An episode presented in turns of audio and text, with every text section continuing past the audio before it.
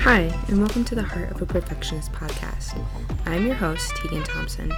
I'm a book lover, a chocoholic, and an INTJ living in a world filled with extroverts. I made this podcast to share my experiences and struggles as an introverted perfectionist and to bring the inner workings of an introvert's mind to introverts and extroverts alike. So grab a cup of tea and get comfortable. It's time to unmute. Hello, everyone, and welcome to another episode of the Heart of a Perfectionist podcast. Um, my sister just graduated from the U of M yesterday, so that's why the episode is being released today on Sunday instead of Saturday. Um, but just shout out to her, congratulations, so proud of you. Um, this week, as part of the Mental Health Awareness Month mini series that I am doing, we will be talking about eating disorders. Um, and I kind of just want to start off by talking about what are eating disorders.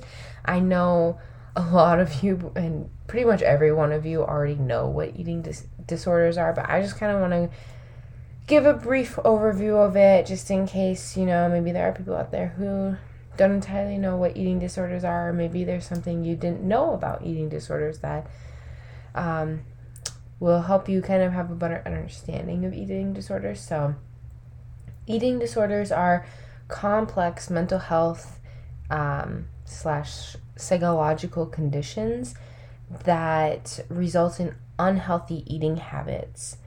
And they often start with an obsession with food or your weight or um, just like your body shape, kind of your body structure and how it's built.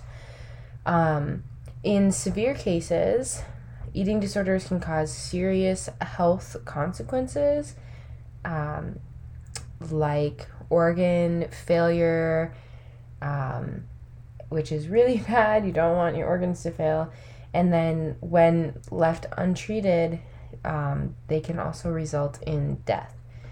Um, so, um, although eating disorders affect all genders and ages, which they do. They can impact literally any single any person you know. It can be any of your friends, any of your family, any of your coworkers. They can impact literally anyone. They're most prevalent in teenagers and women, so that's why there's a lot of focus on eating disorders for teenagers and women, but that does not discount um, adults um, and even like younger kids before teenagers and then also men. Like obviously men also do experience eating disorders. Um so what are some causes for eating disorders? So eating disorders actually can be genetic. They have done studies with um, twins who were adopted by two different families so they were actually separated and found that um, if one twin um, was diagnosed or developed an eating disorder, that the other twin, who they didn't live together, they didn't experience the same life or anything, was 50% more likely to develop a eating disorder. So they can be genetic. Um, your personality can also determine if you are likely to develop an eating disorder um, neuroticism, perfectionism, and impulsivity are three um, major parts of a personality that can put you at higher risk of developing an eating disorder. Um, and then also societal and cultural ideals of thinness, um, which you specifically and primarily see in your Western cultures and um, America and in Europe and stuff like that. Um, because cultures that are not exposed to the Western pressures of being thin and having to be thin, um, in those cultures, eating disorders are significantly less prevalent. Um, so that just shows that the culture and the society that you are surrounded by and participate to partake in can impact whether or not you develop an eating disorder.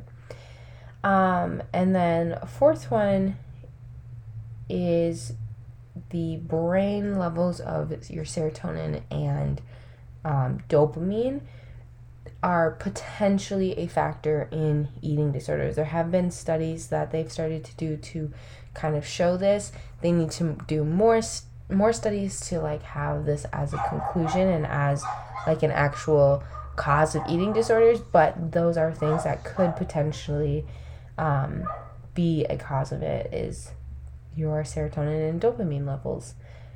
Um, so those are just that is kind of like what eating disorders are and some causes of eating disorders.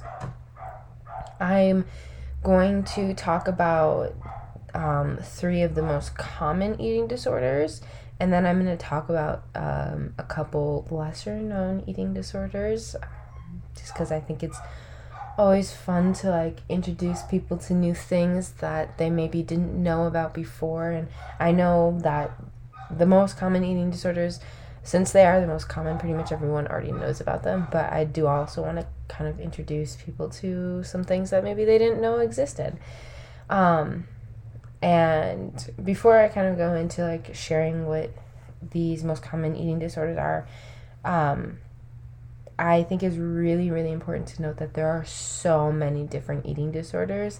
Um, and even though you probably hear about the top three or four, um, there are so many more than that, and I think it's really important to um, kind of understand that. And if you are interested in learn about the different types, because there are so many different types, um, and to recognize that, okay, well, I only know about these three major ones, and so if you kind of don't have those symptoms, then you don't have an eating disorder, right?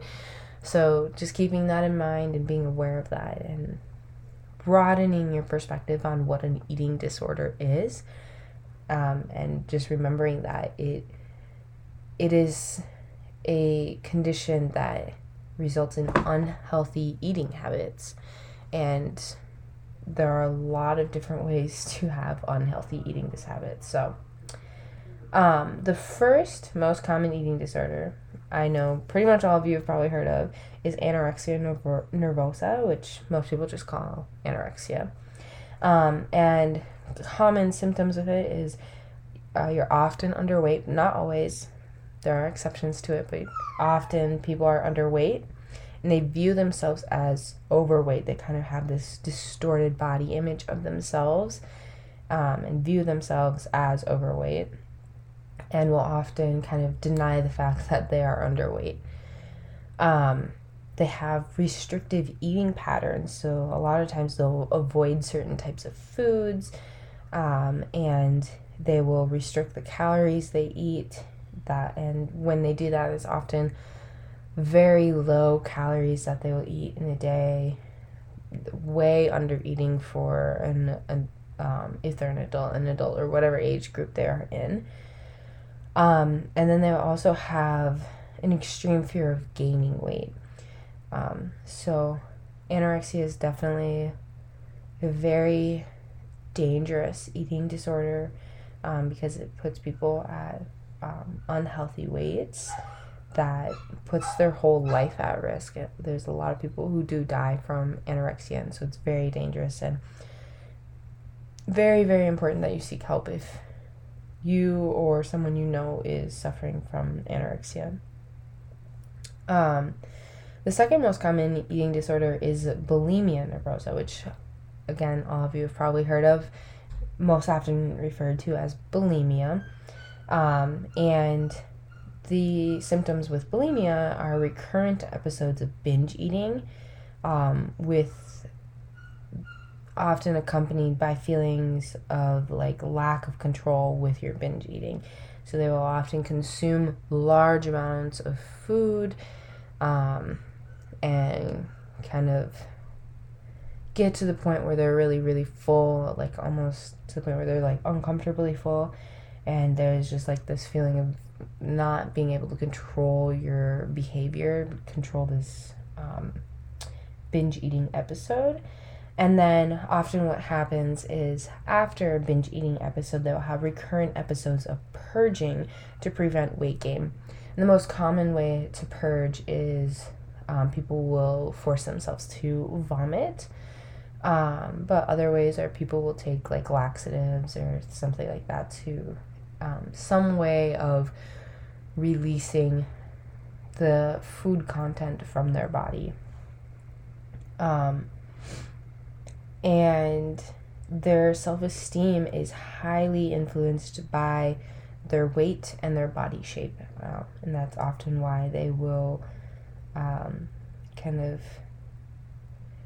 binge eat and then purge, is because they want so badly to fit this ideal body weight and um, body shape that they're kind of the restricting things and like a lot of times they'll similar to anorexia restrict um, certain foods and then like you restrict yourself and now you're like oh i really want that which is what always happens when people restrict food is that your desire to have that food increases like so much more that eventually these people they kind of fall into that and most often binge eating episodes do um, result in people binge eating foods that they tell themselves they can't have.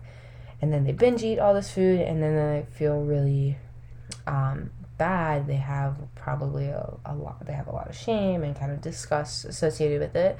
And um, in order to prevent the weight gain that they have a fear of, they have a very big fear of gaining weight, they purge and release what they ate so that they don't gain weight.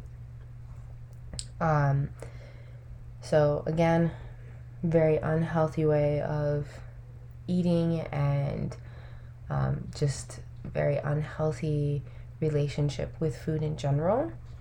Um, and then the third uh, most common eating disorder is a binge eating disorder. Binge eating disorder is very similar to bulimia.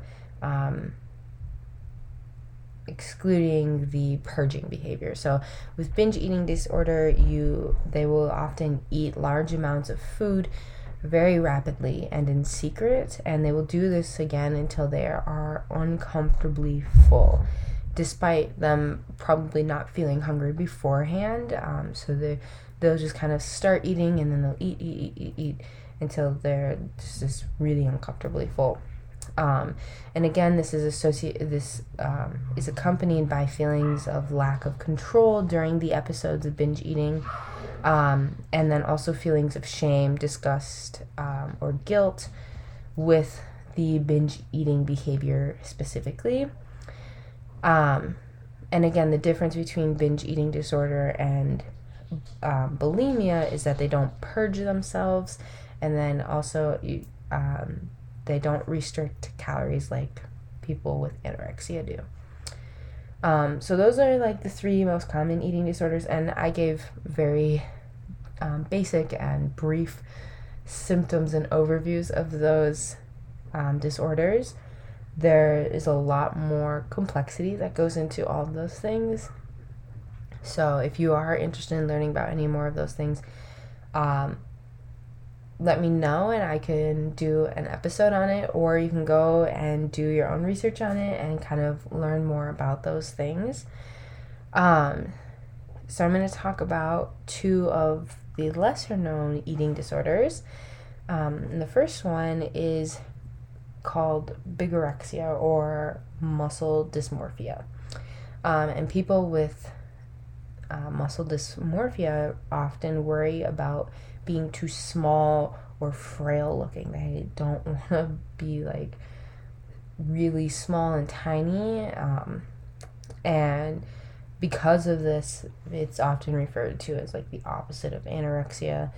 Um, can, you know, take in how you want to take it in and determine that for yourself if that's how you view it. But um, they are afraid of being too small, and um, this is most often seen in bodybuilders and frequent gym goers um, because they often, you know, they want that big, muscly appearance, and so they're really afraid of being too small or too frail looking.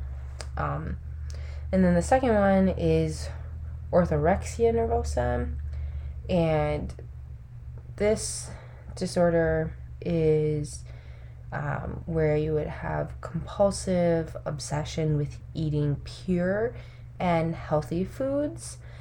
Um, and so often people with orthorexia nervosa obsess over what they're eating and they obsess over how much they're eating and they'll even obsess over how the food is being prepared. They want pure, clean, healthy foods um, and stuff like that. And um, a lot of times, if they break their own rules, they will punish themselves by making their diet even stricter or they'll fast for a certain amount of time in order to make up for it or something like that.